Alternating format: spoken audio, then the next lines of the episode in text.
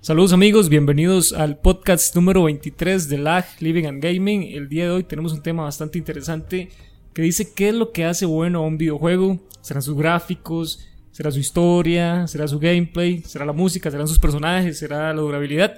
Todo eso y más hoy mismo con estos invitadísimos estrellas que tenemos por aquí, nada más y nada menos que a don Dani Ortiz.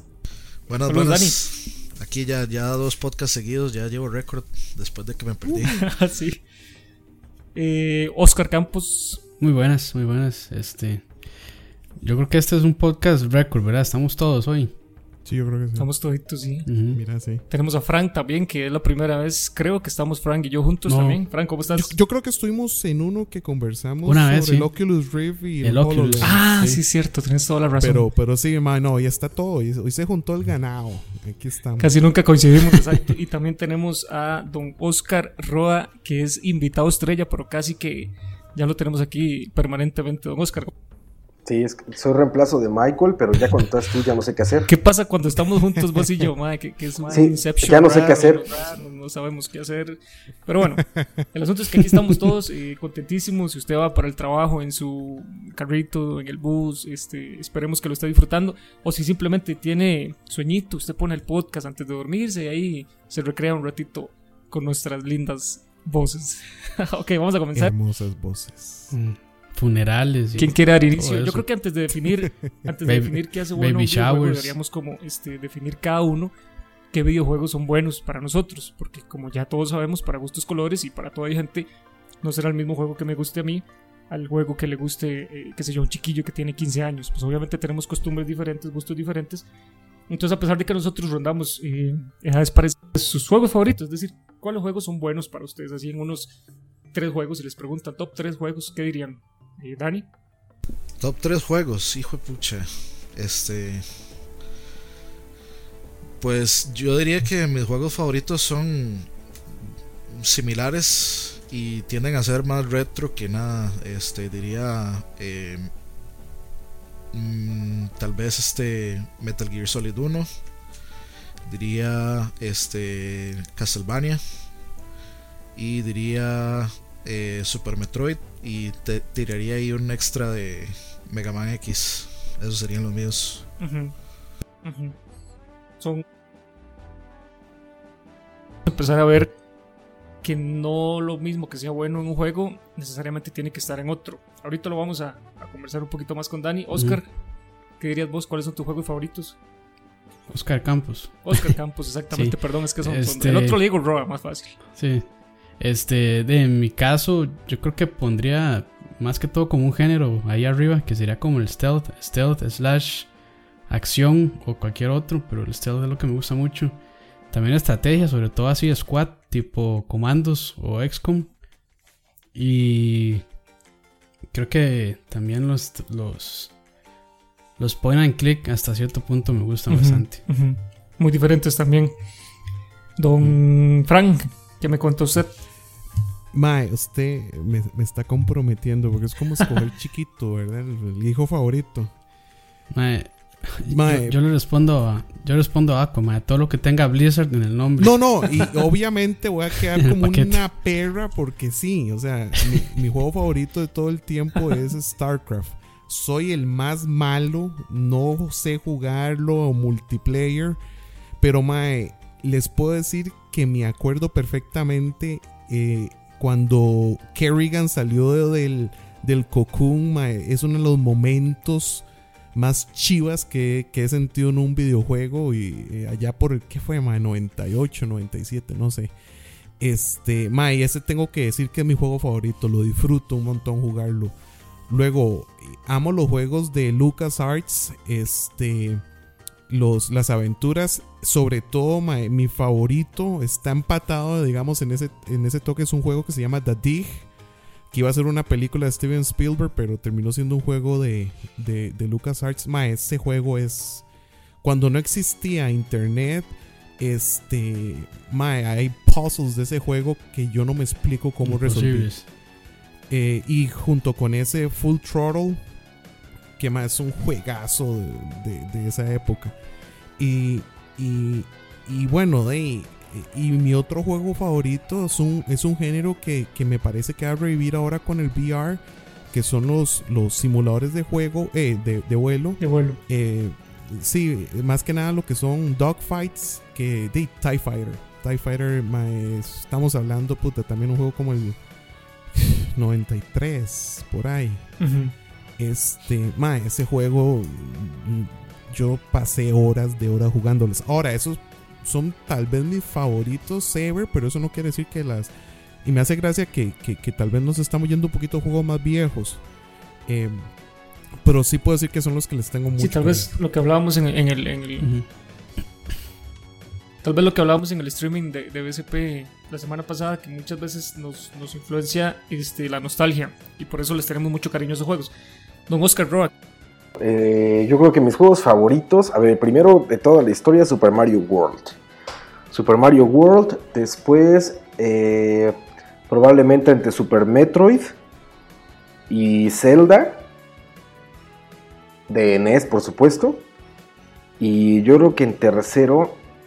Híjole, está difícil, pero muy probablemente está entre Street Fighter dos, que yo creo que esto como lo que más, lo que más consumí, digamos, y, y muy, muy, muy cerca, sí, pero cerquísima, yo creo que está Star Fox. Okay, okay. Es lo que más he encontrado, o sea, lo que, lo que diría que es como mi top de lo que significa un videojuego. ¿Cuál, cuál Star Fox? ¿Cualquiera? No, no, no, Star Fox, el de, el Super, el de Super Famicom, el de S N E S, el Super, ajá. El viejito. Ahora, ya que estamos ahí con vos, Oscar, eh, pues como vimos todos tenemos este, gustos diferentes. Bueno, yo no he dicho lo mismo, voy a decir de una vez, a mí me gusta este, Metal Gear uno también, Starcraft dos, que son eh, juegos que ya dijeron Dani y Frank. Y el otro que me encanta es Driver, y por, me, me gusta mucho por, por el asunto de, de la simulación, de verdad se sentía que estabas manejando un carro. Ahora...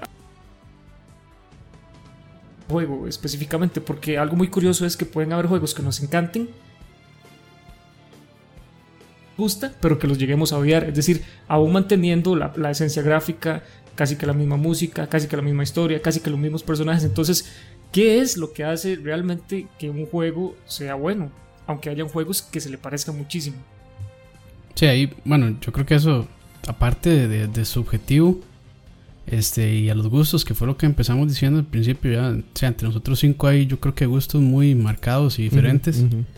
Entonces, este, pero hay ciertos patrones, ¿verdad? Que, que yo creo que se podrían poner ahí, como por ejemplo las mecánicas de juego, este, que son bastante importantes.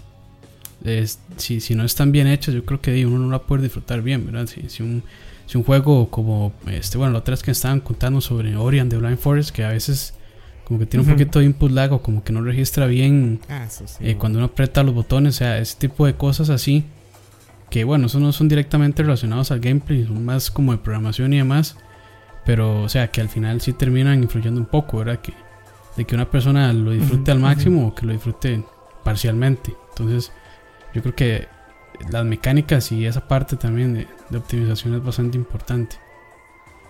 Ok, Dani. Pa, pa, pa. Bueno, creo que sigue Fran Fran, diciendo sí. No, no, no. Yo estaba metiendo la cuchara de metido, pero eh, digamos, para mí sí, sí es muy importante la historia. Eh, aunque uh-huh. curiosamente, ma, yo detesto uno de los juegos que, que, que la gente más ama por la historia, que es The Last of Us. No me gusta. Y, y, y tiene que ver con la mecánica de juego. Este, que... En, en mi opinión, y claro, que quede claro, antes de que me caiga todo el mundo encima, no lo considero un mal juego, para nada. A mí no me gustó, a mí me aburrió. Es, Deja eh, jugarlo en fácil. No, no, no, no era eso, no era eso. Lo sentí como un Uncharted eh, esquineado. Es que pa- yo creo que eso fue lo que me aguó. Lo sentí como que los maes le metieron una skin a Uncharted y ok, le pusieron buena historia, una actriz excelente, etcétera, etcétera.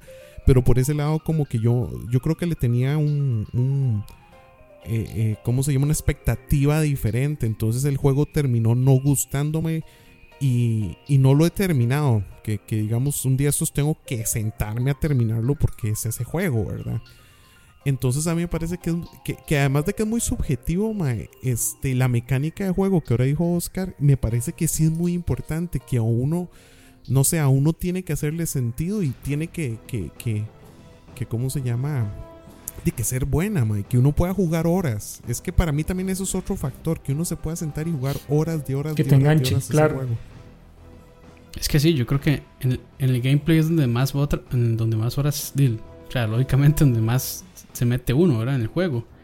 Entonces, si ya las mecánicas vienen malas, ya es, es como, o sea, ya empezó perdiendo el, el juego desde el principio. Es que un juego, por ejemplo, como, como The Last of Us, que acaba de decir, es un magnífico juego. A ver, yo, yo no sé qué les pasó a ustedes. Cuando yo lo puse la primera vez, esta escena que estás en la habitación y que de repente ya tienes sí, el sí. control y puedes voltear a donde sea, y de repente oyes un sí, ruido sí. abajo y todo eso, o sea, me explotó la cabeza, ¿no? O sea, es como, what the fuck I'm playing, ¿no?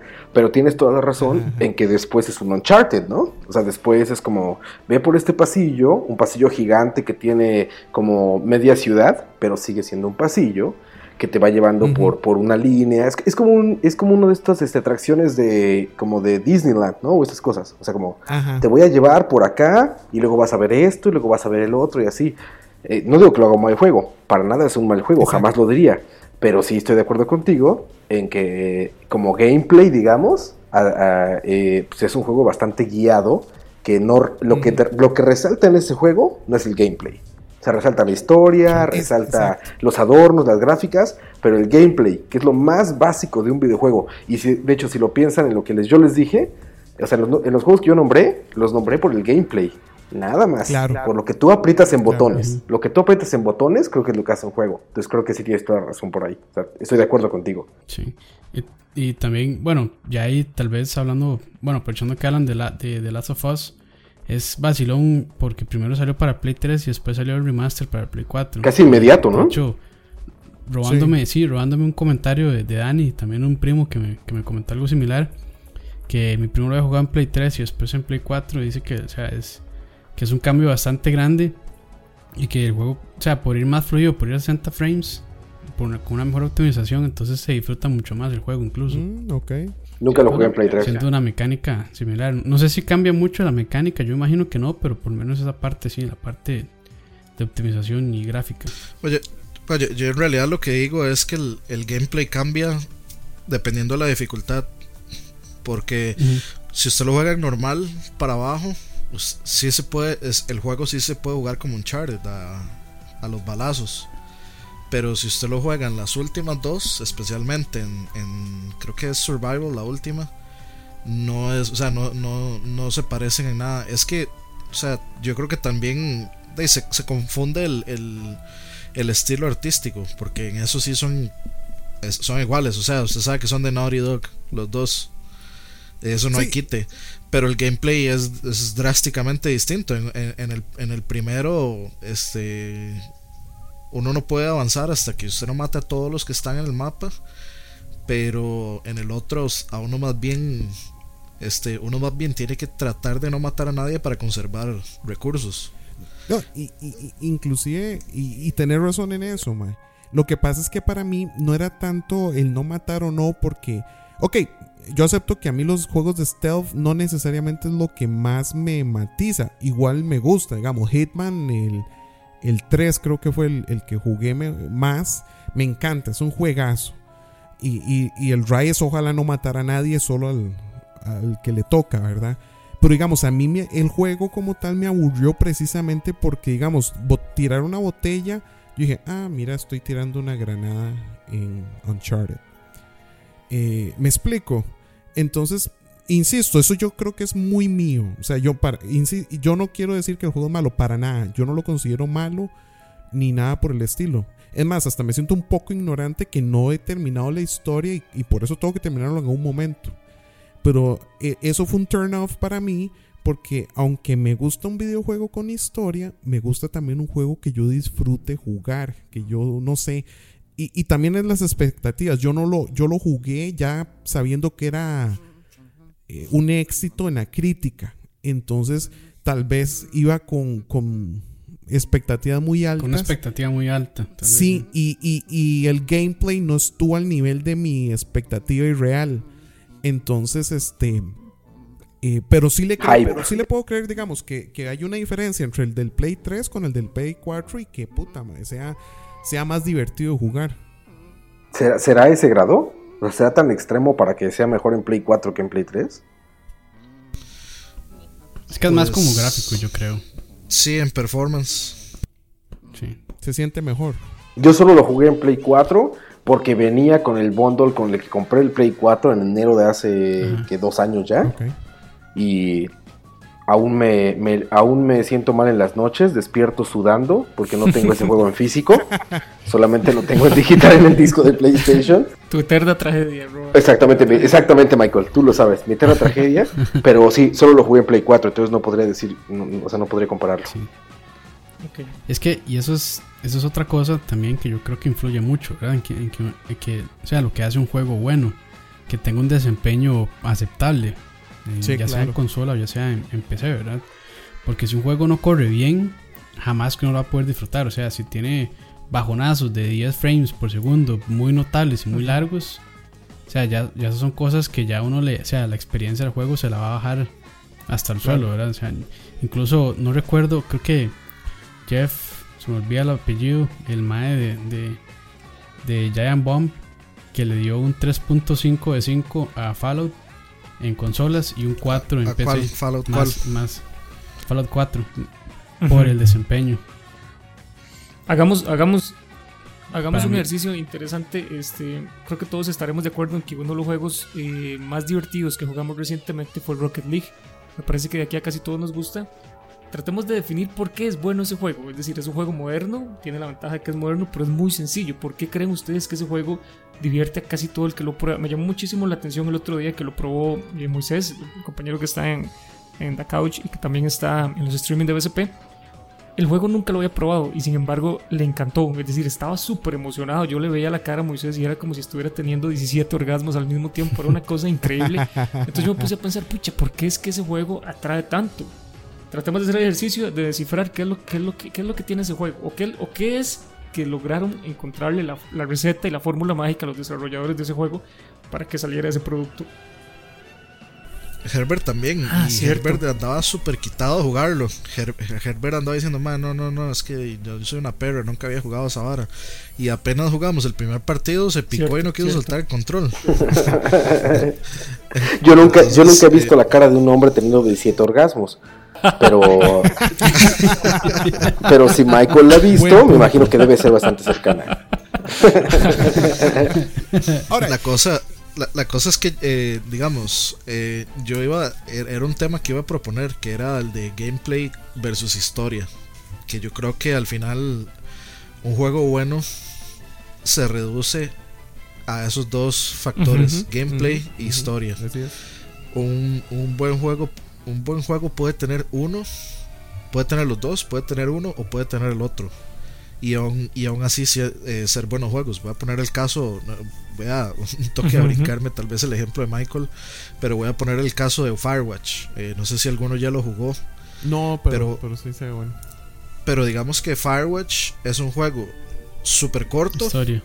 Súper corto, y es un juego que realmente es como que usted mueve uh-huh. el muñeco nada más para guiar la historia. Ajá. Más, más que por jugar, o sea, uno no, no es como que está jugando, está como avanzando la historia. Y sin embargo, este no es un mal juego, es un buen, es un buen juego, es una historia interesante. Y, y la este digamos el interés se mantiene por ver hacia dónde va la historia, eh, ver qué va, ver qué va a pasar, ver que este que los enredos que se dan, eh, cómo se van a desenredar, o, o inclusive uno lo termina.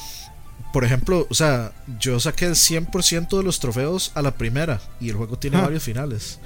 Entonces, no es como que voy a llegar y lo voy a pasar otra vez, a menos que quiera ver qué pasa si yo elijo esta opción o la otra opción.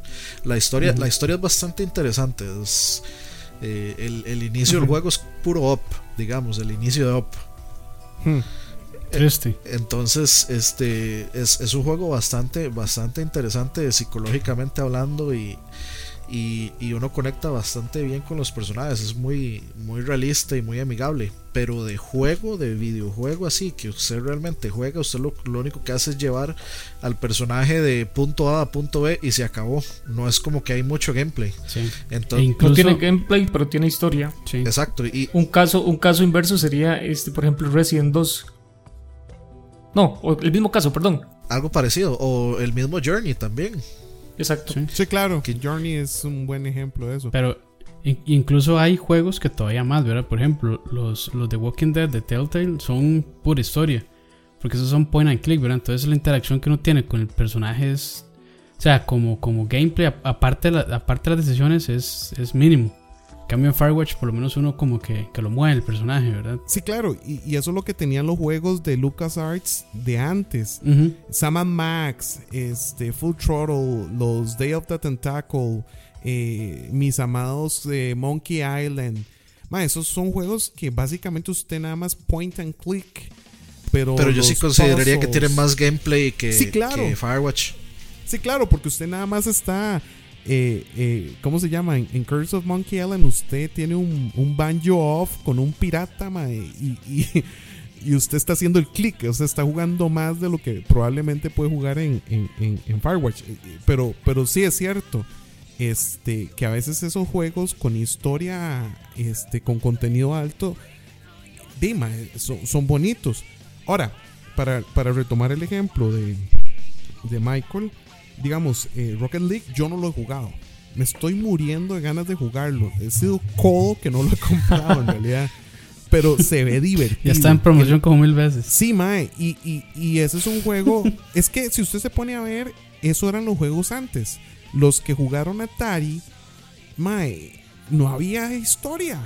O sea, yo ya estaba pensando sí, en que... Sí había, pero estaban los manuales. Sí, exactamente. Usted tenía que leer que el pixel más grande era fulanito y ahí se enviajaba.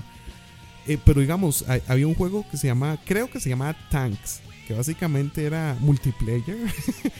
que, que, que ¿El eran... de Super Nintendo? ¿El de Nintendo? No, no. Atari. Atari. O sea, estamos hablando ah, de... Ah, sí, bueno, bueno, es... Creo ¿Perdón? que es lo mismo, es, es, es el mismo juego, pero ah, bueno. porteado a, a N E S. Ah, bueno, yo lo jugué en Atari. Y que hay que cubrir no, el águila. Ajá, el de N E S es el del águila, ¿no? Como medio nazi. Sí, el de N E S. Sí, sí. Eh, sí. Pero, pero, mae, yo me acuerdo que ese juego, sentarse con un compa a jugarlo, uno lo jugaba horas de mae, horas de horas. Porque, mae, era esa vara que acaba de decir de, de, de Herbert, creo que fue que dijo, que se uh-huh. pica.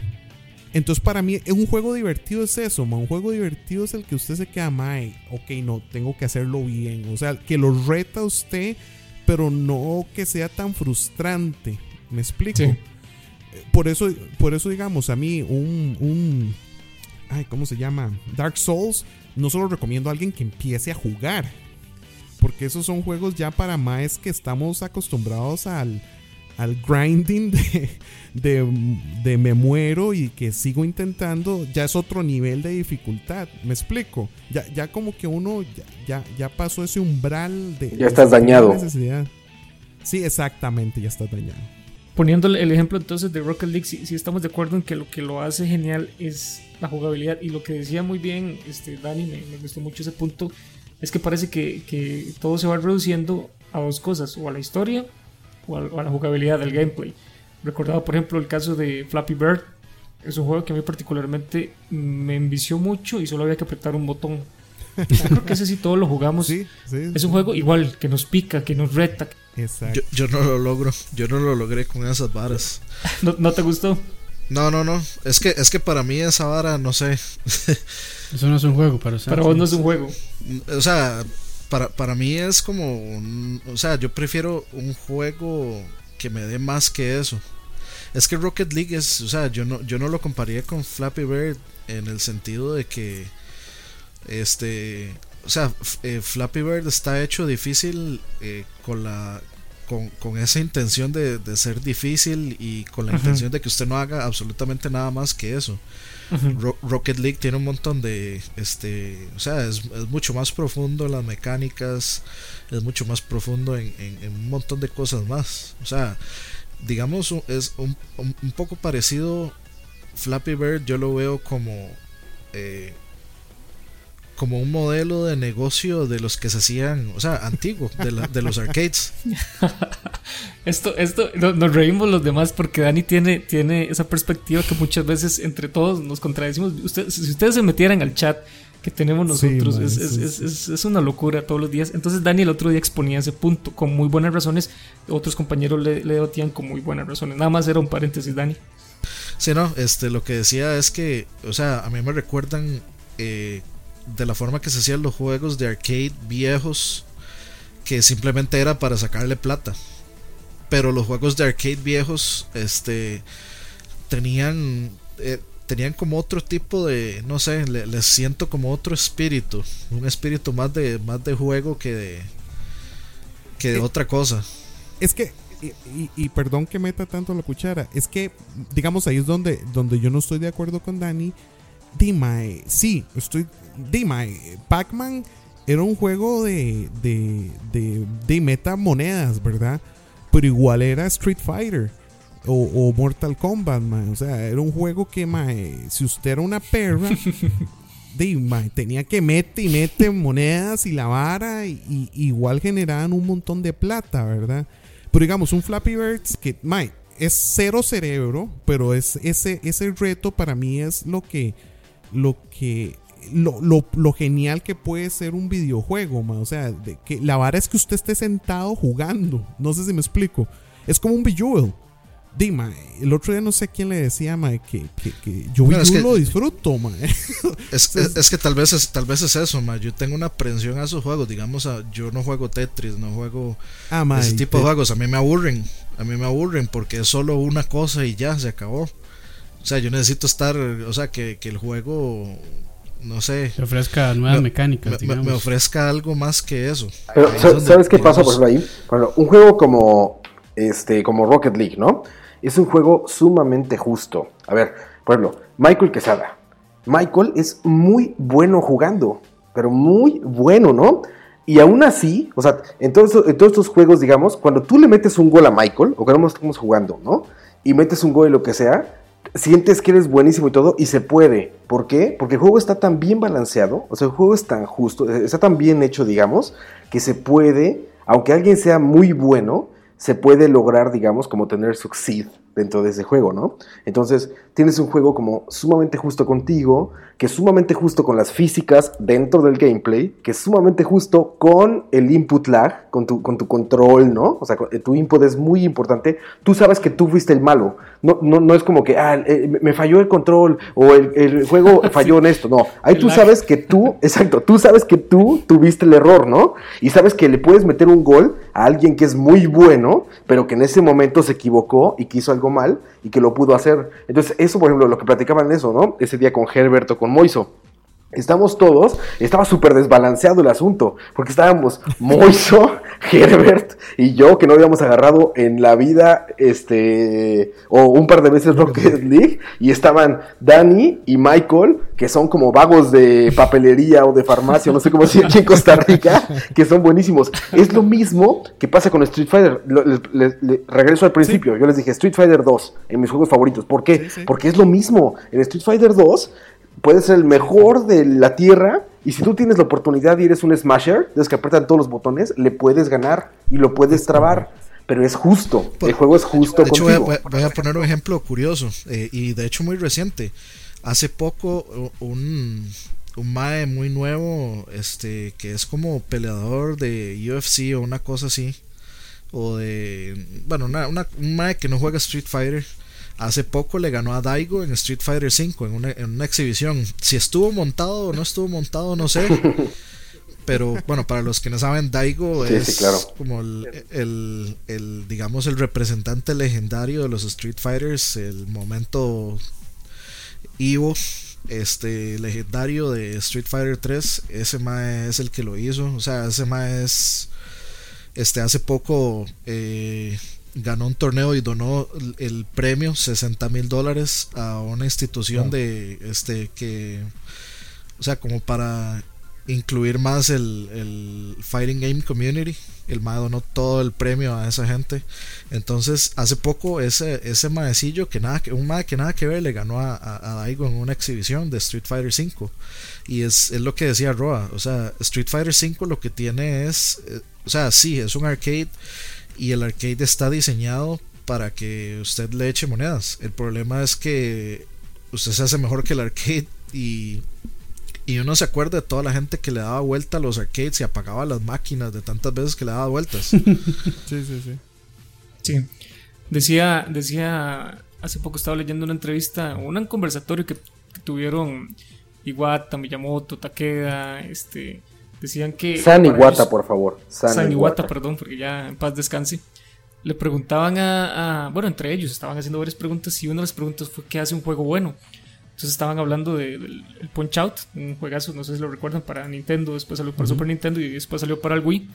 Le decían a Miyamoto que por qué el juego tuvo tanto pegue como lo fue este, en su época, creo que se lanzó veintidós años después. Y él decía que lo que hace es que reduce la diversión del juego a lo esencial. Justamente esto que estamos hablando, que tenés una oportunidad, aunque no seas un, un jugador experto. Te pasa al jugar Rocket League, te pasa al jugar un Street Fighter, en, en menor medida, siento yo, pero pasa... Y funciona también este, con lo que es un Flappy Bird, porque vos coges Flappy Bird delante de cualquier persona que no sea gamer y le decís, mira lo que estoy jugando, ¿querés probar? Entonces, si lo, si lo logras que él empiece el juego, se va a enviciar. Entonces, sería muy extraño que, que no te guste, pues digamos que a Dani no le gusta, pero son casos, siento yo, que, que no son, que suceden, pero no son la norma. Es decir, todos estamos de acuerdo en que los gráficos no son lo que hacen a un juego. Y la industria lo ha demostrado muchísimas veces, por ejemplo con el, el Zelda, el Wind Walker, recuerdan que fue un juego muy criticado por los fans porque en cierto modo tuvo como un downgrade gráfico en el sentido de que Link y el mundo en general estaba representado como de una manera juegazo de culto.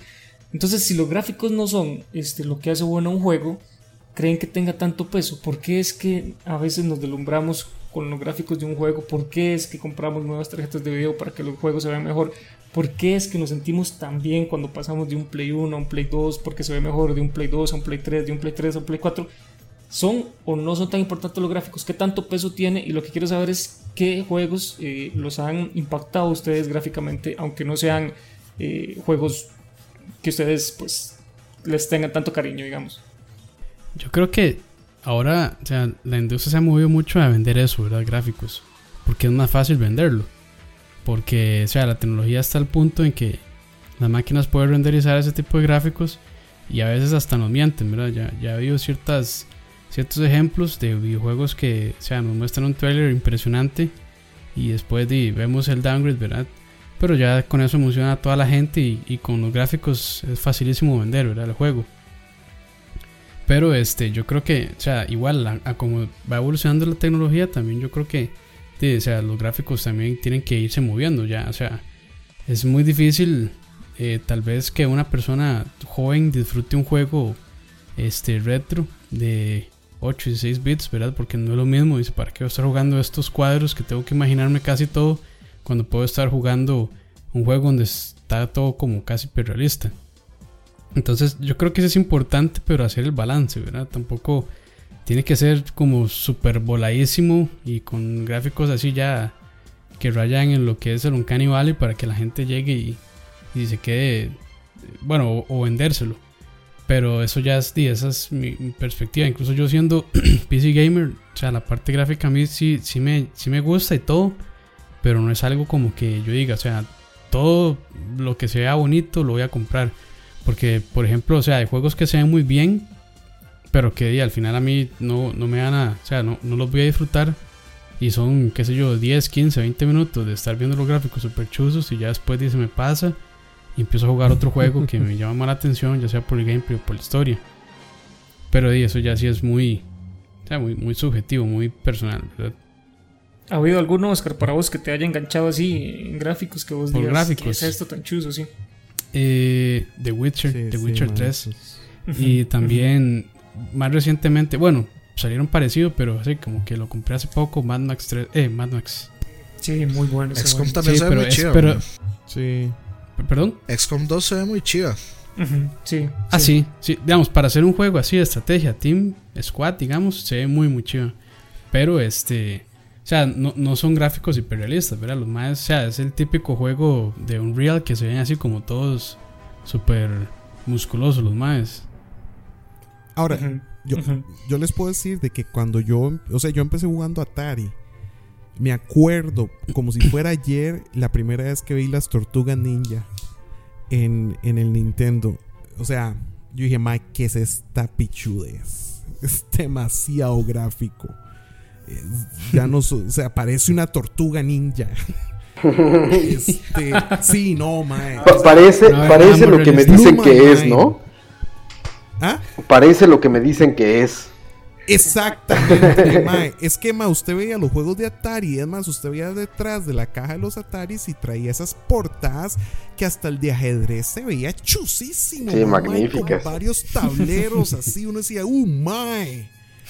Pero, pero entonces, digamos, yo le puedo decir que a partir de ahí, mi quest tiene que ver también con los gráficos. O sea, yo sí disfruto mucho eso. Eh, me acuerdo cuando, cuando pude meterle dos megas de RAM a la megas. computadora.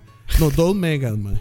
Y, y TIE megas, Fighter eh. lo podía correr a, a full, man. Yo decía, ¡y, man! ¡Qué chida se ve! Me acuerdo cuando me compré mi primera tarjeta de video, este, que creo lo comenté el... el, el en el pasado, no me acuerdo. Y vi Unreal, el juego, el original, este, uh-huh. con mi tarjeta de dieciséis megas de memoria. Mae, impresionante, era, era una impresionante. Eh, y, una sí. Voodoo, exactamente. Una Voodoo, mae. Me acuerdo con, con amor, con cariño, me acuerdo sí, esa, sí. de esa tarjeta de video. Con cariño, mae, porque es que sí, mae. Inclusive me acuerdo que a mí no me gustó cuando se cambió de, de Doom a Quake. A mí no me gustó el paso gráfico. A mí, sinceramente, en aquel momento no me gustaba cómo se veía eh, como cubitos. Pero sí les puedo decir que el juego original de Unreal, mae, es, es uno de los mejores juegos que he jugado también. De hecho, ese está en el top diez. Que, que es una lástima que, aunque Unreal Tournament es chiva, mae, había un juego ajá, con historia ajá. de Unreal. Súper bueno. Y, y ahora, digamos, en actualidad, es que sí se ha vuelto como muy... Este, para mucha gente muy importante los, los gráficos. The Witcher es hermoso, mae. O sea, The Witcher, yo hay tiros que voy en el caballo y me detengo y digo, mae, ¿qué es esta vara? O sea, ahí se ven los árboles, ¿sabe? El sol. ¿Sabes cuál es un buen toque para The Witcher, mae? Póngale silencio a la música y deje solo el sonido, digamos, el wow, ambiente. Sí, ambiente. Wow, ambiente. Wow, sí lo va a hacer, mae, fijo. Sí, pero se ha, vuelto, se ha vuelto una muletilla de los se ha vuelto una muletilla de la mercadotecnia. O sea, a ver, ahorita mm-hmm. hace rato estaba jugando la beta de Division, ¿no? Magnífico en gráficos y sí, no sé qué, la, este, muy bien, está excelente. Me encanta ver cómo la nieve cae, cómo la nieve sube. Manhattan es precioso, ¿no? Los edificios perfectos y no sé qué. El juego, el juego es lo mismo de juegos de hace cinco años. Exactamente lo mismo. Te cubres detrás de tal cosa, brincas con B, este, te pasas para acá, disparas con esto, la, la. Es exactamente lo mismo y parece que fueron... Parece que le dijeron a los desarrolladores, a ver, dedíquense cuatro años a hacer que la nieve se amontone encima de ese carro. Así. Quiero ver cómo se amontona la nieve ahí. Oye, pero el juego, no me importa el juego. Que se amontone la nieve ahí. Y ahí pusieron el dinero. Sí, un, un third person shooter así genérico. Así es otro juego X. Es otro juego X. Así tal cual. Pero que te lo vendieron, ¿no? El hype con el que lo venden es los mejores gráficos de la historia, lo mejor de todo. Mira, si por ejemplo lo vemos como, como, como Michael lo hace en la computadora y todo eso, ¿no? Que lo ves en cuatro K, este, ciento cincuenta mil doscientos cuadros por segundo y todo. Se ve increíble. Se ve increíble, sí. Pero ¿y el juego? Y el juego, el gameplay, cuando tú apretas el botón, ¿qué pasa? Okay. Defendiendo el juego, a mí sí me gustó, man. Pero yo lo jugué con amigos, lo jugué con... Lo jugué no, con no está otros. malo, no está no, malo, pero, pero no importa, es nada no, diferente eso, no. a lo que hemos visto, ¿no? no es un buen juego, pero no es nada diferente. No, no, y está bien, man. Por ejemplo, y, y seguro van a dar también, a mí me gusta Battlefront de Star Wars. Uh-huh. El, el, el nuevo, man. A ah, mí magnífico. me cuadra. Hay gente, man, ese juego me da por todo lado. ¿verdad? Con el ride de Star Wars, a mí me gustan los first person shooters. Cierto, no es el más complejo los first person shooters, mae, pero solo el poder agarrar un snow speeder y, y, y traerme abajo un caminante, mae, o sea, eso soy yo con ocho años diciendo, mae, no puede ser, eso no existe. Entonces sí, mae, para mí es una experiencia. Claro, eso más lo hacen muy bien, porque saben que este montón de huevones que, que vieron Star Wars chamacos van a comprar el juego, porque ese, así se tenía que ver los juegos de Star Wars que uno quería jugar hace muchos, muchos, muchos años. Que, que tiene sus deficiencias, claro que sí, pero, pero de ahí, mae, ahí es donde tal vez se aprovechan, ¿verdad? De, de, de la parte gráfica para para excusarse de otras partes del juego que no, tal vez no esté tan bien, pero que habrán mamones como yo que lo perdonamos por el hecho de estar jugando un juego de Star Wars. Uh-huh. Les voy a contar que la parte una, gráfica una... sí importa, ah. man. No, sí, sí, eh, claro. Perdón, man, por interrumpir. Yo digo no, que no, sí dale, importa, dale. Man. O sea, si, si, si no, si no importara, no existiría el P C Master Race, porque de, de, de qué es lo que se jactan. De, en mi P C todos los juegos corren corren mejor y los gráficos se ven más bonitos, ¿no? Entonces sí importan. Y la idea también un poco es, pues, avanzar los gráficos. O sea, si no todavía estaríamos jugando en ocho bits. Entonces es, para mí que es, es precioso es, jugar es, en ocho bits, cabrón. Sí, pero no se puede. O sea, por ejemplo, yo yo no me imaginaría un mundo sin poder jugar, por ejemplo, algo como Bloodborne o algo sí, como... claro.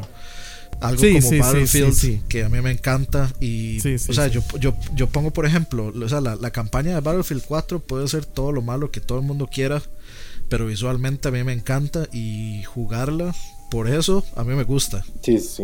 Bloodborne. Yo la disfruto muchísimo. Igual, igual digamos, o sea, yo a veces pongo Battlefront solo para verlo.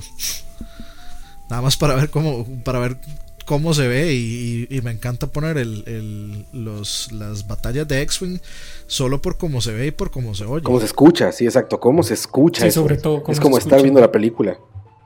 Entonces, eh, o sea, sí, sí es importante. O sea, yo divido, eh, para mí esta es cincuenta por ciento la parte visual, porque es que la parte visual se puede definir como gráficos o como eh, es el estilo artístico. Porque el, el estilo artístico puede venir a, a, a rellenar carencias gráficas. Pues es que acuérdense que siempre, eso es algo que igual nosotros que estamos muy clavados en esto lo sabemos, pero la gente no. Los gráficos no es solo estilo. O sea, Michael, por ejemplo, que siempre nos ha explicado bien cómo están los, los eh, frames per second y los hertz de refrescamiento y todo eso. O sea, gráficos no es solo cómo se ve, sino cómo se reproduce, ¿no? O sea, puede ser una imagen este, perfecta y lo que sea, pero a cuántos cuadros se está reproduciendo y a cuántos hertz está corriendo tu pantalla o está refrescando, ¿no? O sea, los gráficos no son solo el, eh, una cuestión estética y de diseño, es una cuestión muy técnica. O sea, las consolas tienen una cuestión técnica importantísima, o las P Cs o lo que quieras, de, que influyen en los gráficos, ¿no? Puedes tener un gráfico a cuatro mil por seis mil, lo que quieras, pero si no corre a más de ciertos cuadros, o si tu pantalla no refresca más de tanto, tu experiencia va a ser terrible. Entonces, cuando hablamos de gráficos, o sea, por eso les decía que los gráficos para mí en los juegos son importantísimos, pero no son todo.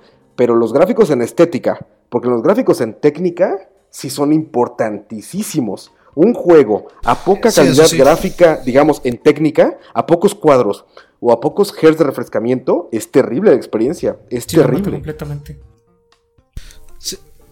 Sí, yo creo sí, que lo, lo, yo, el, yo el ejemplo más sencillo, ma, perdón ahí otra vez, el ejemplo más ¿Qué? sencillo es como ma, comparar Skyrim con, con Zelda, por ejemplo, que son dos juegos de fantasía y digamos, este, uno tiene un, un estilo artístico completamente diferente al otro.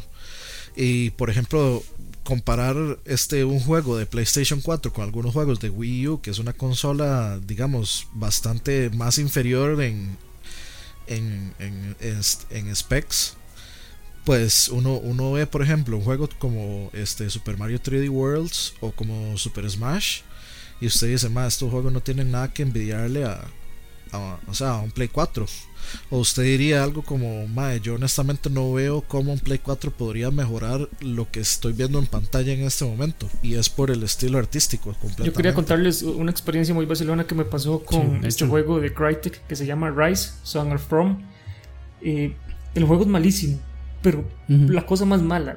Sí, sí, es, es malísimo. Es un, es un demo técnico. Es el mismo sí. que salió para sí, Xbox One, ¿verdad? Es el de release de Xbox One. Yo lo jugué en P C, este, lo, lo jugué en, en calidad máxima, más y es hermoso, o sea, el juego es hermoso, pero es una mierda de juego. Entonces cuando yo lo iba jugando, yo decía, jue puta juego más malo, madre, pero qué lindo se ve, voy a seguir un poquito más, jue puta juego más malo, madre, pero qué lindo se ve. Y así me fui, me fui, me fui, me fui, y en una sentada pasé todo el juego porque era hermoso, pero era una mierda, madre. Entonces, digamos, ese es el ejemplo que yo diría, ma, que me pasé un juego, lo disfruté solamente la parte visual, ma, el juego era muy sí. malo, las mecánicas eran muy repetitivas, ma, la historia estaba ahí medio retorcida, o sea, no, no, no cumplía. Pero gráficamente, o sea, me, me tuvo así como niñito, niñito bebé, así como, como que lo están a uno alzando y... Pues es que era un o sea, tech demo, ¿no? Era un tech exacto, demo de lo que podía hacer el Xbox One. Increíble, sí, un tech demo. Uh-huh. Sí. Digamos que desde ahí... Hablando de eso, de, y tiene que salir siempre, es de, de Order, ¿verdad? The Order es, es, es básicamente lo mismo. Lo que pasa es que de, este Rise no tuvo tanta tan, tanto marketing como, como The Order.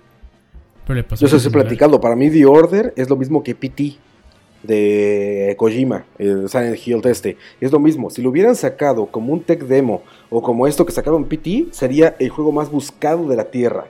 Pero como lo sacaron uh-huh. como un juego entero a cincuenta y nueve dólares, hiper hypeado, ahí con todo lo respeto para los que tenemos P C, ma, correr ese juego en P C, ma, fue pucha, ma, requeriría un monstruo de P C, ma.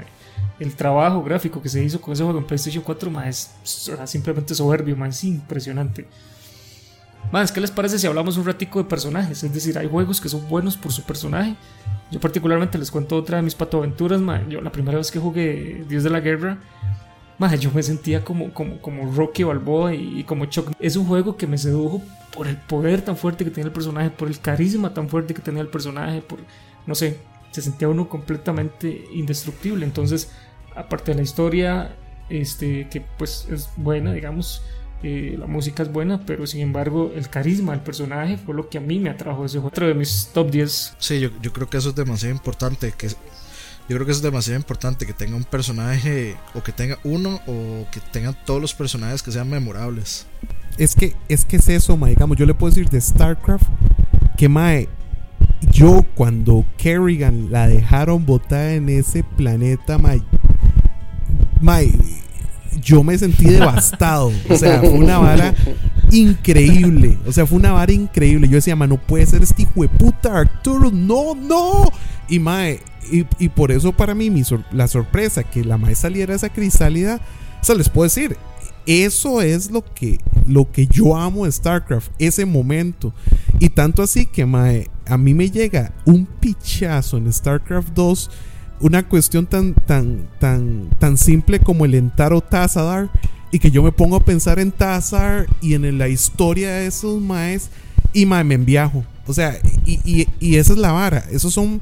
Son personajes muy bien creados, son, son... Inclusive yo he dicho, ma, Starcraft es una película que se desperdicia, que no se está haciendo, no sé por qué. Pero es, es, es una historia con personajes interesantes y... Y, y puta, ma, era un juego que no tiene... No es, no es de acción en el sentido que usted está como con, con Kratos, ma, volando pichazos, que es un chuzo de personaje. Sino que es un juego de estrategia, ma, en el que básicamente, o sea, usted, usted no juega la historia como lo puede jugar con otros juegos. Es, es, es distinto, es raro. Pero, pero para mí, por lo menos en mi experiencia, ma, esos personajes eh, eh, a mí me encantan. O sea, a mí me encantan. Ceratul, todo, todo lo que es la, el raid de Starcraft, a mí me, me gusta cómo está construido.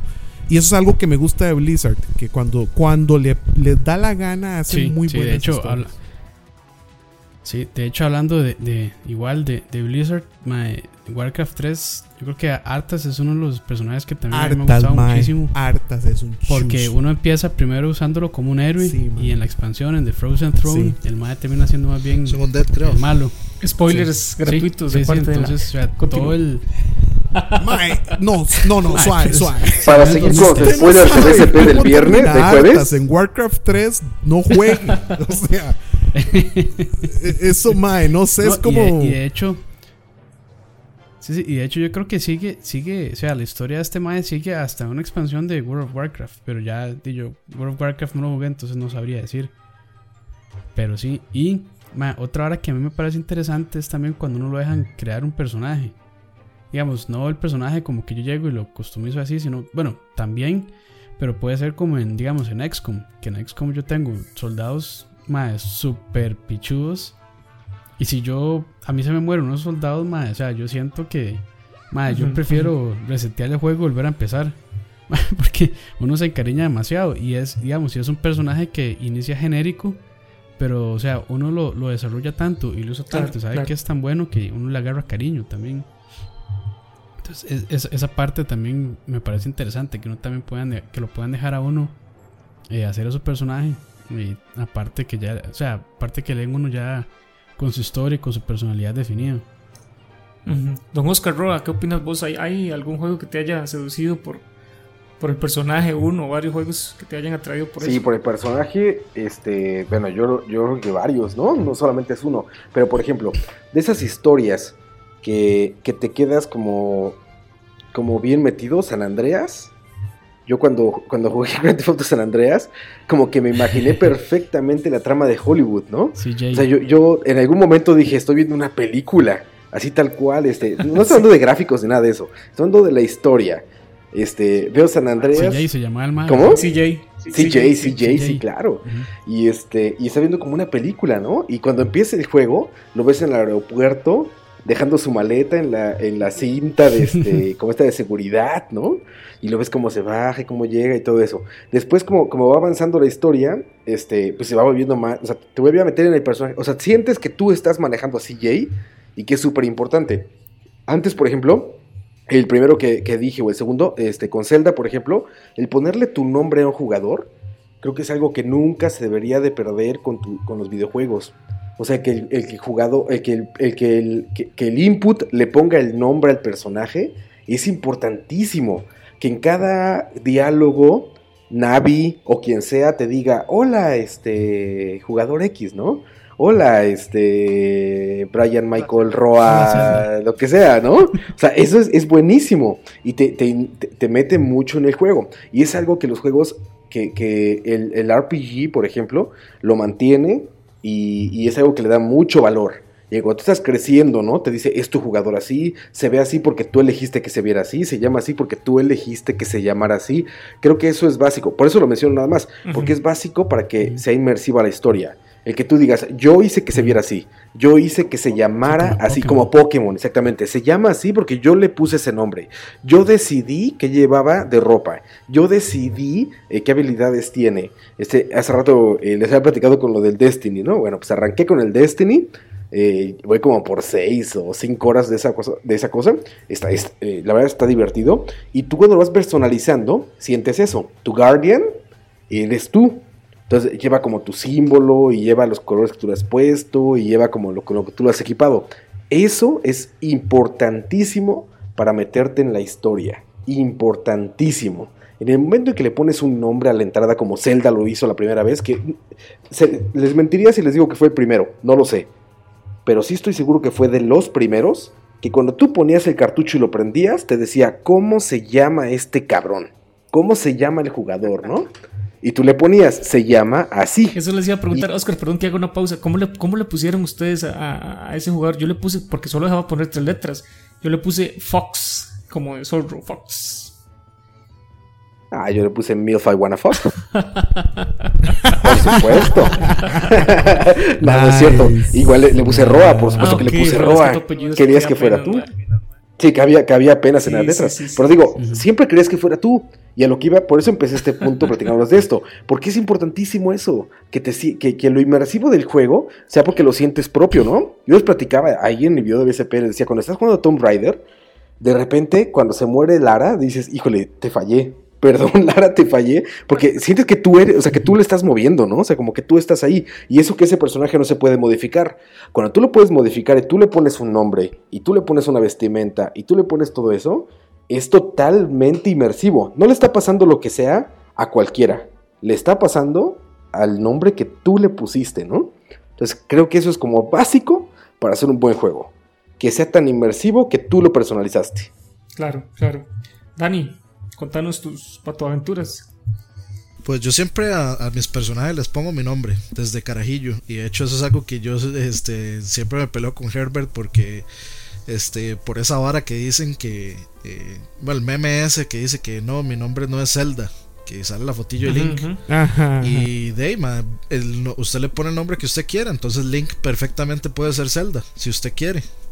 Es correcto. Entonces, entonces ya siendo uno ya siendo uno muy purista y así extremadamente nerd, mae, ese meme ese meme está mal hecho. Pero de ahí, o sea, es por, es por la broma, etcétera. Claro. Pero por ejemplo, digamos, o sea, es, está hecho para justamente eso. Por ejemplo, en Metroid, usted no le pone el nombre, eh, usted no le pone el nombre que usted quiera. Se llama Samus y ya, porque ellos quieren que usted conecte con Samus. No quieren que usted sea Samus, sino que usted conecte con el personaje y que, y que usted guíe la aventura del personaje. Y por ejemplo en Skyrim, usted pone su nombre y de, usted es el que, se, eh, el que está inmerso en el juego. Inclusive en Final Fantasy siete yo a Cloud uh-huh. le puse mi nombre, porque o sea, era, yo quería ser la, este, el protagonista del juego. Y cuando se muere Aerys fue como si se, como si se me hubiera muerto a mí mismo, como si yo la hubiera tenido en brazos mientras se muere. Entonces eh, de, esa, esa, esa es la idea de esos juegos, este, sí, que claro. uno se involucre y, y funciona. O sea, si uno si no uno no lo haría. Funciona, pues, funciona a la perfección. Sí. Sí, eso siempre pasa en, en Pokémon. O sea, y de hecho uno se creña con un personaje y con los Pokémon también. Sí. Sobre todo con el que le dan uno al principio, ¿verdad? Que uno por, por lo general es el que termina siendo casi que el más fuerte, el que no le mete más, sí, más de sí, todo. Sí, claro. Ahora, hay, hay juegos que también, eh, por, por, por todos estos elementos que hemos ido diciendo, que ¿hay algún juego que ustedes sientan que los ha hecho fanboys y que ustedes, si escuchan a alguien hablando mal de ese juego, quizá ahorita no, porque ya somos un poquillo más viejos y un poquito más racionales, pero yo creo que a todos nos llegó a pasar en el colegio que cuando escuchábamos a alguien hablando mal de, de nuestro juego favorito, volteábamos así la cara y, y, y le podíamos debatir con siete mil argumentos, lo que fuera? ¿Les llegó a pasar alguna vez eso con, con algún juego? Sí, con Crash Team Racing. Ah, pero ese es buen juego, ¿qué debatir de ese? Es un chuzo, mae. Sí, sí, pero había gente que no le gustaba, mae. Bueno, yo conocí un par de más en el colegio que no les gustaba. Yo, sí, pero son poquitos. Yo con mi mejor amigo, con mi mejor amigo teníamos el pleito, el pleito eterno de eh, Nintendo sesenta y cuatro versus el PlayStation uno. Sí, en consolas entonces, pasaba mucho. Y ma, o sea, a mí honestamente, yo, yo voy a ser muy honesto, a mí el, a mí el, el, el sesenta y cuatro, a mí no me gustaban los gráficos. A nadie. Yo prefería, yo, o sea, yo prefería ver un juego como Metal Gear a ver un juego como Super Mario sesenta y cuatro. Y eso que, bueno, ya, yo creo que ya yo he dicho un montón de veces que yo los Marios en tres D los aborrezco, no me gustan. Excepto eh, tres D Land y tres D Worlds. Sí, exacto. Para mí eso es, esa es la mejor, la transición perfecta de Mario a tres D. Los mejores juegos esos de la historia. Juegos, esos dos juegos nada más.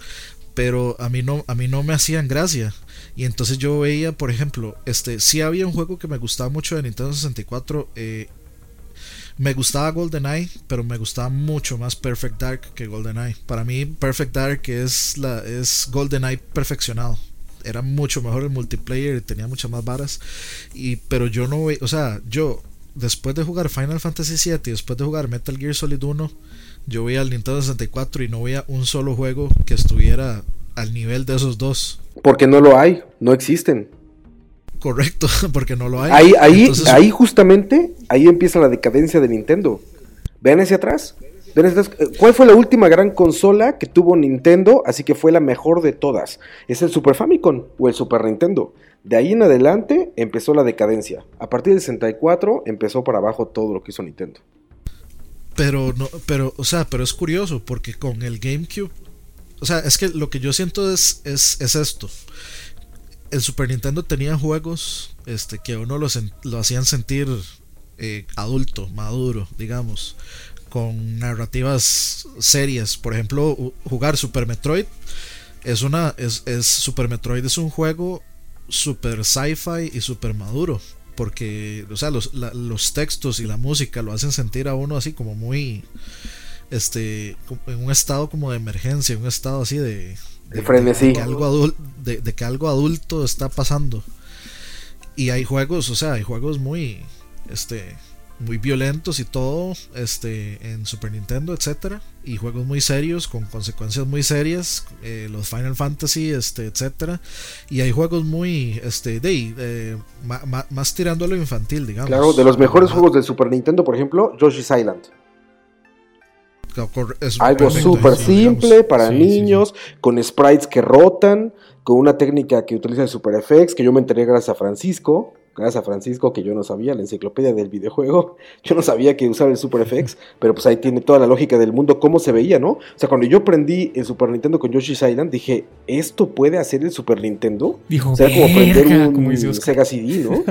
Dijo, verga, como dice Oscar. Exactamente, dije, verga, ¿esto hace mi Super Nintendo? Y por ejemplo, digamos, brincamos al PlayStation uno y al, y al sesenta y cuatro, y yo en el sesenta y cuatro no veo esos juegos serios, o sea, esos jue- o sea, después de jugar Final siete y jugar eh, Metal Gear Solid, donde uno siente que, o sea, que es, yo, yo, para mí, yo pongo esos dos juegos como los juegos que, que me hicieron madurar, digamos, un poco, como lo, lo, los juegos que me hicieron eh, madurar en, en el aspecto narrativo de los videojuegos. Y yo volteaba al Nintendo sesenta y cuatro y lo que veía era el Ocarina of Time, que sea como sea, es una de...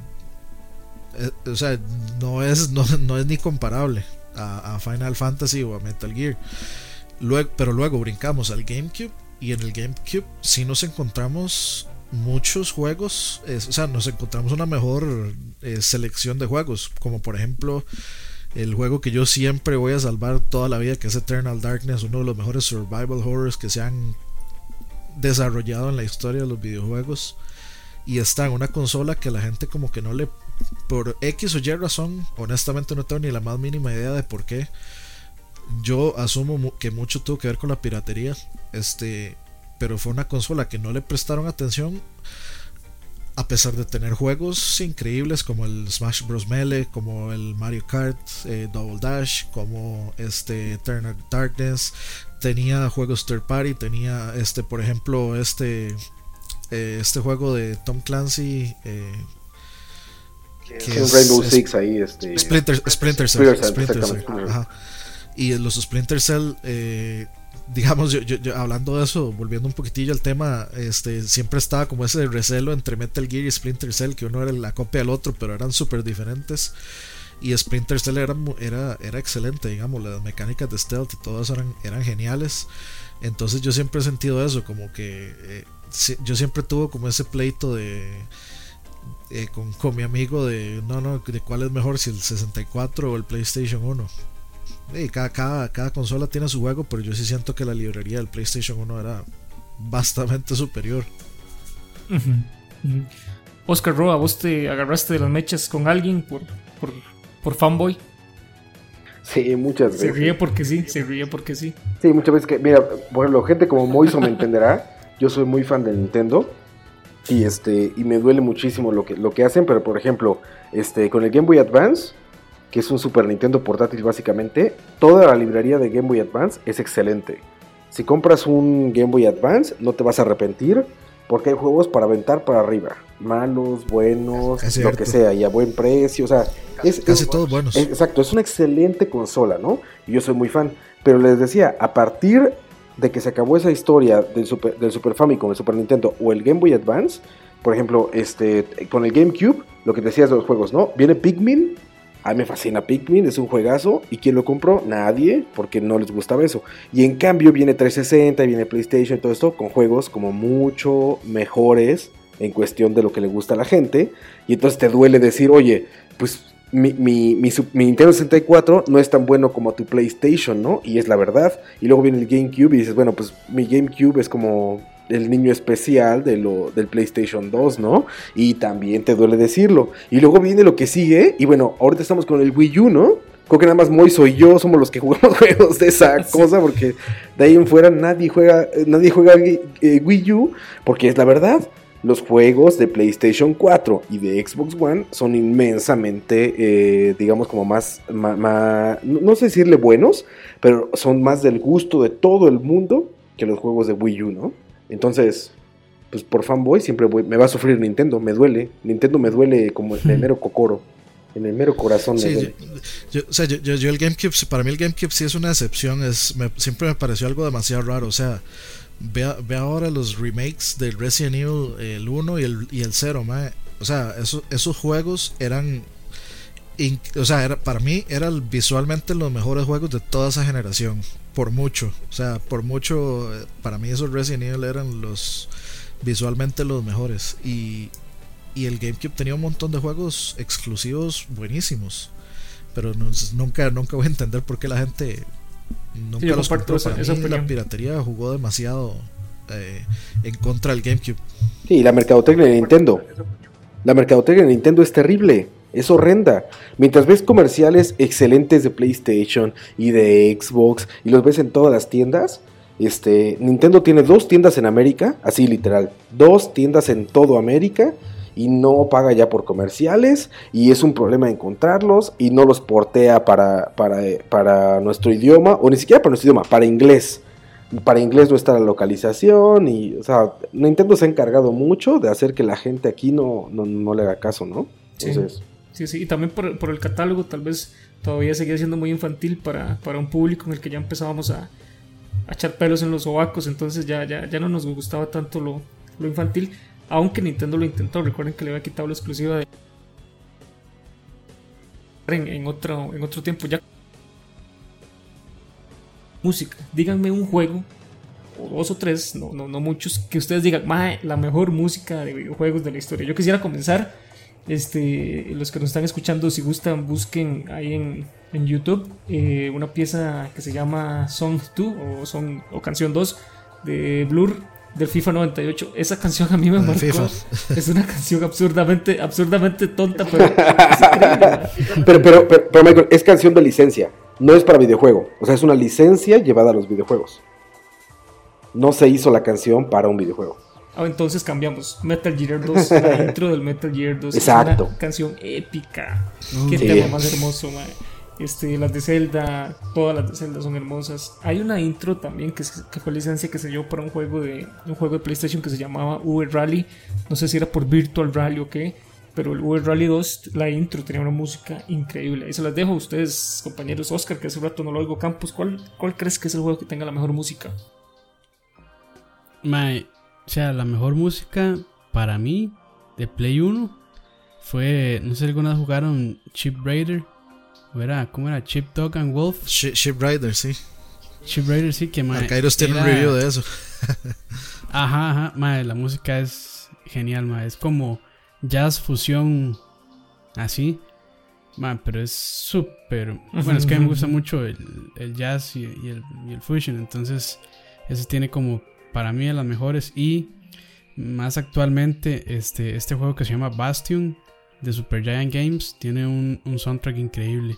Y también el otro juego que le sigue después, que se llama eh, eh, trans, Transistor Transistor, sí. Transistor. Ajá, también eh, el, lo hizo el mismo mae, Darren Corp, creo que se llama. Los dos soundtracks de esos, de esos dos juegos son increíbles. Incluso el, el de Transistor me parece un poco mejor, porque también eh, por medio de la música se va contando la historia también. Entonces es súper chuzo. Uh-huh, uh-huh. Don Dani. Pues de mi lado, yo soy ultra, ultra, sí, pero ultra recontra fan, fanboy, lo que quieran, de Castlevania. Todos. O sea, claro, digamos, yo pongo, yo al menos una vez, uh, una vez a la semana escucho alguna canción de Castlevania, algún remix de YouTube o lo que sea de Castlevania, de cualquiera. Este, de hecho, yo creo que en parte mi selección de Castlevanias favoritos eh, tiene que ver tiene que ver con la música también. Este, el Symphony of the Night es una cosa maravillosa. Este, algún día sueño con eh, decir de eh, darle mi amor eterno a Michiru Yamane en persona. Este, y eh, ¿qué más? Bueno, eh, el soundtrack de Mega Man X lo amo también completamente. Uh, sí, cierto. Para mí es, o sea, es, de lo, es de los mejores. Y actual actual yo creo que el de los que más me ha llegado, este, el de Metal Gear Solid cuatro es un chuzo. Y este, el de The Witcher tres tiene un soundtrack increíble. De hecho, es, hace mucho tiempo no, no he encontrado un juego que, en el que yo simplemente lo pusiera y me fuera a un lugar solo para escuchar la música que de ese lugar, como me pasaba con The Witcher, que me iba a Skellige solo a escuchar la música de ahí. Es, es increíble. La, este, y así como de último ejemplo, que puede ser eh, Journey. Journey es otro juego que sí, Journey es muy grande, tiene sí. demasiado que ver con, con el, el, digamos, el resultado final de cómo lo hace sentir el juego. La música es demasiado importante. Uh-huh, claro. Este, Frank. Sí, sí, no, hace rato es, lo que decir, bueno, ya yo, yo creo que ya queda claro que yo soy fanboy de Blizzard. Pero de hecho, a mí es curioso, a mí el soundtrack no me, por más de que a mí me encanta la música, no es lo que más me llama. A mí, digamos, pero sí hay algo que me gusta, que son los efectos de sonido de, de por ejemplo, de Diablo. Lo he amado desde el primer juego. No sé por qué hay algo tan satisfactorio donde cae la plata en Diablo.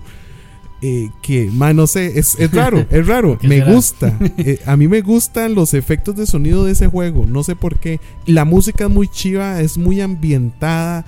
eh, hago, hago también trampa porque los de TIE Fighter y X-Wing de, era básicamente Star Wars, entonces no hay como no hay como perder ahí. eh, los, los de Zelda de, my, Zelda es, en cuanto a soundtrack, en cuanto a música, es, es, es impresionante. Mario, Mario Bros, a mí me encanta. Este, Super Mario, la musiquita de Super Mario, ma, eh, eh, para mí es de las cosas que más me hace gracia, me gusta escuchar. Este, pero de los juegos más nuevos, de lo que sí me ha gustado el soundtrack es BioShock, eh, no importa cuál. Me encanta el, el, el feeling del, de la música de BioShock, mae, le da el, el gusto a ese juego. Es, lo que, es la cereza, mae, es el, no sé, son los pedacitos de sal en el chocolate que usted dice, ay, mae. Y, y, y con el y con el Infinite, mae, el hecho de que usted esté escuchando fucking covers tocados en ese, más, acabo de tener goosebumps, solo acordarme de, de, de estar escuchando Cyndi Lauper en ese estilo, mae, fuck, o sea, es, es, para mí es de los, de los soundtracks mejor hechos, a tal punto que mi esposa pasó un día que yo estaba jugando y me dijo, suave, eso es Edith Piaf, y yo, sí, y está en un videojuego, y yo, sí. Entonces, mae, ese para mí tiene que ser el, el, el que tengo memoria y últimamente que, que más me ha gustado en cuanto a soundtrack. Muchas gracias. Sí, de hecho, ese juego, mae, en, en el Infinite hay una parte, este, creo que es como en un bar, que si uno baja al sótano, así este, es. El mae agarra, agarra la, la guitarra, guitarra y empiezan uh-huh. a cantar en, como en un dueto. Uh, mae. En, no me acuerdo. Sí, Buen sí. Don Oscar Roa. No me acuerdo cómo era, pero sí. Ma, es un amor. La, la canción de The Circle Beyond Broken. Algo y la así. Canción de God Only Knows que canta el, el cuarteto en BioShock. Ma, es sí. Un ah, sí, sí, ma, es que eso es un soundtrack. Ah, vamos a ver, yo soy fanboy de, de, de BioShock, la verdad. Para mí hay juegos que le pongan tanto cariño en cuanto al diseño de arte como a esos. O sea, puede que a usted no le guste el juego, está bien, puede que, que, que, que no sé, que le parezca muy, no, no sé, no le haga gracia, pero ese juego está hecho con cariño en cuanto al arte, en cuanto a sonido, en cuanto a, a toda esa estructura. A mí me parece que es, es un, son juegos claro, demasiado claro. bien hechos. Vamos cerrando con el comentario de don Oscar Roa. Oscar, ¿cuál es la música que a vos te, te volvió loco? Aparte de cualquier juego que tenga Metallica, que sabemos que te, que te encanta Metallica.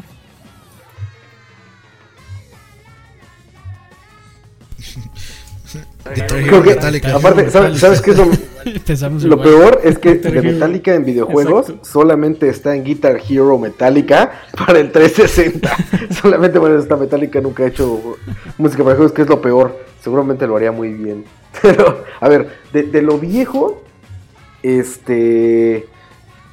Ay, es que está. Es, es que. Uy, está cabrón. Pero, ¿se acuerdan? Bueno, Polisnauts, que fue un juego para el Saturno, que no lo jugué en su tiempo, cabe recalcar. sonaría purista, diría el Moiso, pero lo jugué ya muy tarde, o sea, me lo enseñó un amigo después, pero Polysnauts, que fue un juego para el Saturno, que es como una novela gráfica ahí, que fue de los primeros juegos de Kojima. Ahí arrancó este, este sampleo del tan, tan, tan, tan, tan. Entonces, exacto, entonces eso lo tengo marcadísimo. Y, y un amigo me regaló ese soundtrack, entonces siempre suelo traerlo, ¿no? Y en Guav y eso. Y ahorita, últimamente, o sea, para no verme así como tan, tan retro, en este momento lo que más escucho en mi carro este, uh-huh. es el soundtrack de, de, de Witcher, porque uh-huh. en, el, en el juego venía el disco. Entonces, como lo tengo en, en Guav... Sí. ¿Cómo? Oiga, papá, se cuando puso a agarrar con la cachadera. Es como... Mae, estoy jugando. O sea, ¿qué pasó? Se, se abrió la vara. Suave. Pero como está en Guap, o sea, como es un disco, digamos, y, y como es como bastante reciente y así, lo traigo en el auto. Y este y es como es como el que ahorita pongo cuando voy manejando las presas, ya saben, y de repente te suena esto. Pero de los últimos, digamos, que me ha gustado así in-game... Metal Gear Solid cinco, esa, ese otra vez como que me acordé de lo que es que una canción te acompañe en el juego. Cuando suena, hay una canción que se llama Sans, The Final Countdown. Bueno, aparte de toda la música noventa ochenta que trae, hay una canción que se llama Sans of algo, que es magnífica. Ah, sí, ah, Sons of Father, exactamente. Esa canción, uy, uh, es como no, orga- diecinueve, diecisiete orgasmos, cuando, como diría Michael, que los ha visto de un hombre, diecisiete, como platicó al principio. Este, es lo mismo.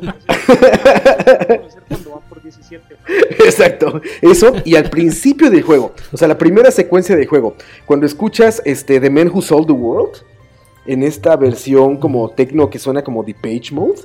Ah, esa, es la, esa es la versión original de David Bowie. Exacto, de David Bowie, pero aparte, no es la, o sea, sí es la de David Bowie, pero como la ponen ahí... Sí, sí es. Ajá, sí es la de David Bowie. Pero me refiero a que como te la ponen ahí, es un acompañamiento perfecto de una escena de acción. O sea, no es solamente como escuchar la, la música, sino cuando estás volteando a ver con esta cámara como, como rara y que no puedes hacer nada, eso me voló la cabeza otra vez. O sea, el no poder hacer absolutamente nada y escuchar The Man Who Sold the World de fondo y estar viendo como esta escena de acción, dije... ¿Por qué antes no se le ocurrió a alguien? O sea, ¿por qué alguien no la sí. puso antes en una escena de acción así, ¿no? Tan extrema. ¿Y porque el resto del juego no es así de bueno? Exacto. Eso, eso está fácil, porque no le dieron más dinero a ese cabrón de pinche Kojima. Además, ¿ustedes, ustedes saben que esa pieza, Sins of the Father, la canta la misma madre que hace la voz bueno. de, de Hydroid. Ajá. Bueno, yo creo que ya podríamos ir, ir cerrando. Este, la verdad es que tocamos muchísimos puntos. Desde la historia, el gameplay, los gráficos, todos los, los personajes, la música. Y creo que pues al fin y al cabo, este, pues para gustos colores, mm. lo que decíamos al principio, habrá juegos que a una persona lo envicie, lo atrape y hasta le tome cierto cariño, y pues para otra persona simple y sencillamente sea un juego más. Este, muchísimas gracias, señores, por sacar de su tiempito para acompañar a nuestros queridos oyentes en sus presas, en sus raticos de sueño. Sería riquísimo una tarde yo voy a tirarse a A escuchar estos podcasts ahí, ¿verdad? Matando un ratito el tiempo. Este, y bueno, esperamos que lo hayan disfrutado. Nos escuchamos en un podcast más adelante, y que ya sería nuestro podcast número veinticuatro. Agradecerle a toda la gente que nos ha estado apoyando. Ya son muchísimos eh, programas que estamos haciendo. Y bueno, de mi parte eso sería todo. Señores, de uno por uno, un saludito ahí para ir cerrando. Sí, sí, sí. Este, bueno, muchas gracias. Y verdad, las últimas semanas hemos visto mucho apoyo. Eh, Gracias a, a The Couch y también a B S P Más y a la gente que nos escucha. Entonces, este, igual ahí, si, si tienen algún comentario, si quieren darnos un like, este, suscribirse y demás, pues invitadísimos. Si quieren comentar, aún mejor. Y llamadas. Llamadas. Sí, es, es que le entendí. Y llamadas. llamadas. Llamadas en vivo. Llame ahora, cuando estamos grabando. Utilice la ocarina del tiempo para llamarnos, porque... Televangelistas. Don Frank. De ahí no, pura vida la gente. Este, de veras que, que a uno se, se ve motivado de, de que ya más, más gente ve los videos. Este. Y, y de ahí hagan sugerencias. O sea, también es bonito que, que ver opiniones de, de, de la gente que, que comente y que nos digan qué quieren, qué paja quieren que, que hablemos. Vean que tenemos capacidad. Hay mucha capacidad de hablar paja. Entonces, este, sí, mae, y, y, y son bienvenidas las sugerencias. Así que, Daisy, si pueden ahí darle like a la vara en todas, si pueden suscribirse en todas. Y también de pues ir a, a todo el contenido que, que los otros sites hermanos, eh, P S P, The Couch y todo eso, este, lléguenle, porque eh, la, la vara es hacer yunta. Exacto. Dani. De este, agradecerle igual, este, redundantemente, eh, mismo mensaje de, de las últimas tres personas. Agradecerle a todos, este, pues escucharnos, eh, el comentarnos, el mantener la, la discusión eh, viva, el llegar y comentar, hablar del tema, este, exponer opiniones por ahí. De hecho, eh, varias gente nos ha dado eh, datos bien tuanes, datos interesantes, comentarios ahí como el al mae que le envidio esa conexión en Guanacaste de veinte, sí, Rahao, veinte, megas simet- de veinte megas simétricos. Aquí ya vemos un montón que lo envidiamos, dichosos. Este, y a toda la gente que, que llega y, y, y nos manda mensajes haciéndonos preguntas, etcétera, pues muchas gracias como siempre. Esto es de nosotros para el que quiera oír, y recuerden siempre que eso es un micrófono abierto para el que quiera, este, venir a dar su opinión o a comentar, o, o el que quiera que hablemos de algún tema en específico, pues nada más nos mandan ahí un mensaje. Y... o si quieren la foto de Roa Stripper también. Pues es, es D L C, esa cuesta como D L C. Don Oscar, un mensajito tuyo, ilumínenos con una de tus frases, siempre, siempre tan no, aceptadas. Drops, drops of no, yo aplaudo, yo aplaudo mucho esto de los podcasts, este, creo que esto es magnífico. Si por mí fuera en este momento, si no estuviéramos grabando, me sigo seis horas platicando con ustedes, se me hace magnífico. Y nada más como recalcar a la gente que, que esto es algo que pueden consumir de, de diferentes maneras, ¿no? O sea, lo descargas, lo traes en tu teléfono, este... Te, te alivian a la vida, digamos. Te hace mejor la vida poder acostarte y escuchar esto antes de dormir, ir en una presa, ir caminando hacia el bus, a lo que quieras. Este, esto, esto es súper interesante y de verdad sigan Lag porque es una súper oportunidad como de encontrar un contenido distinto de videojuegos y de todas las charlas que tenemos, este, en Costa Rica, ¿no? Es súper interesante esto. No, gracias por invitarme. No, excelente, nos vemos entonces más adelante. Buenas noches o buenos días, depende si van presas. Por ahí. Chao. Por ahí, Tuanes.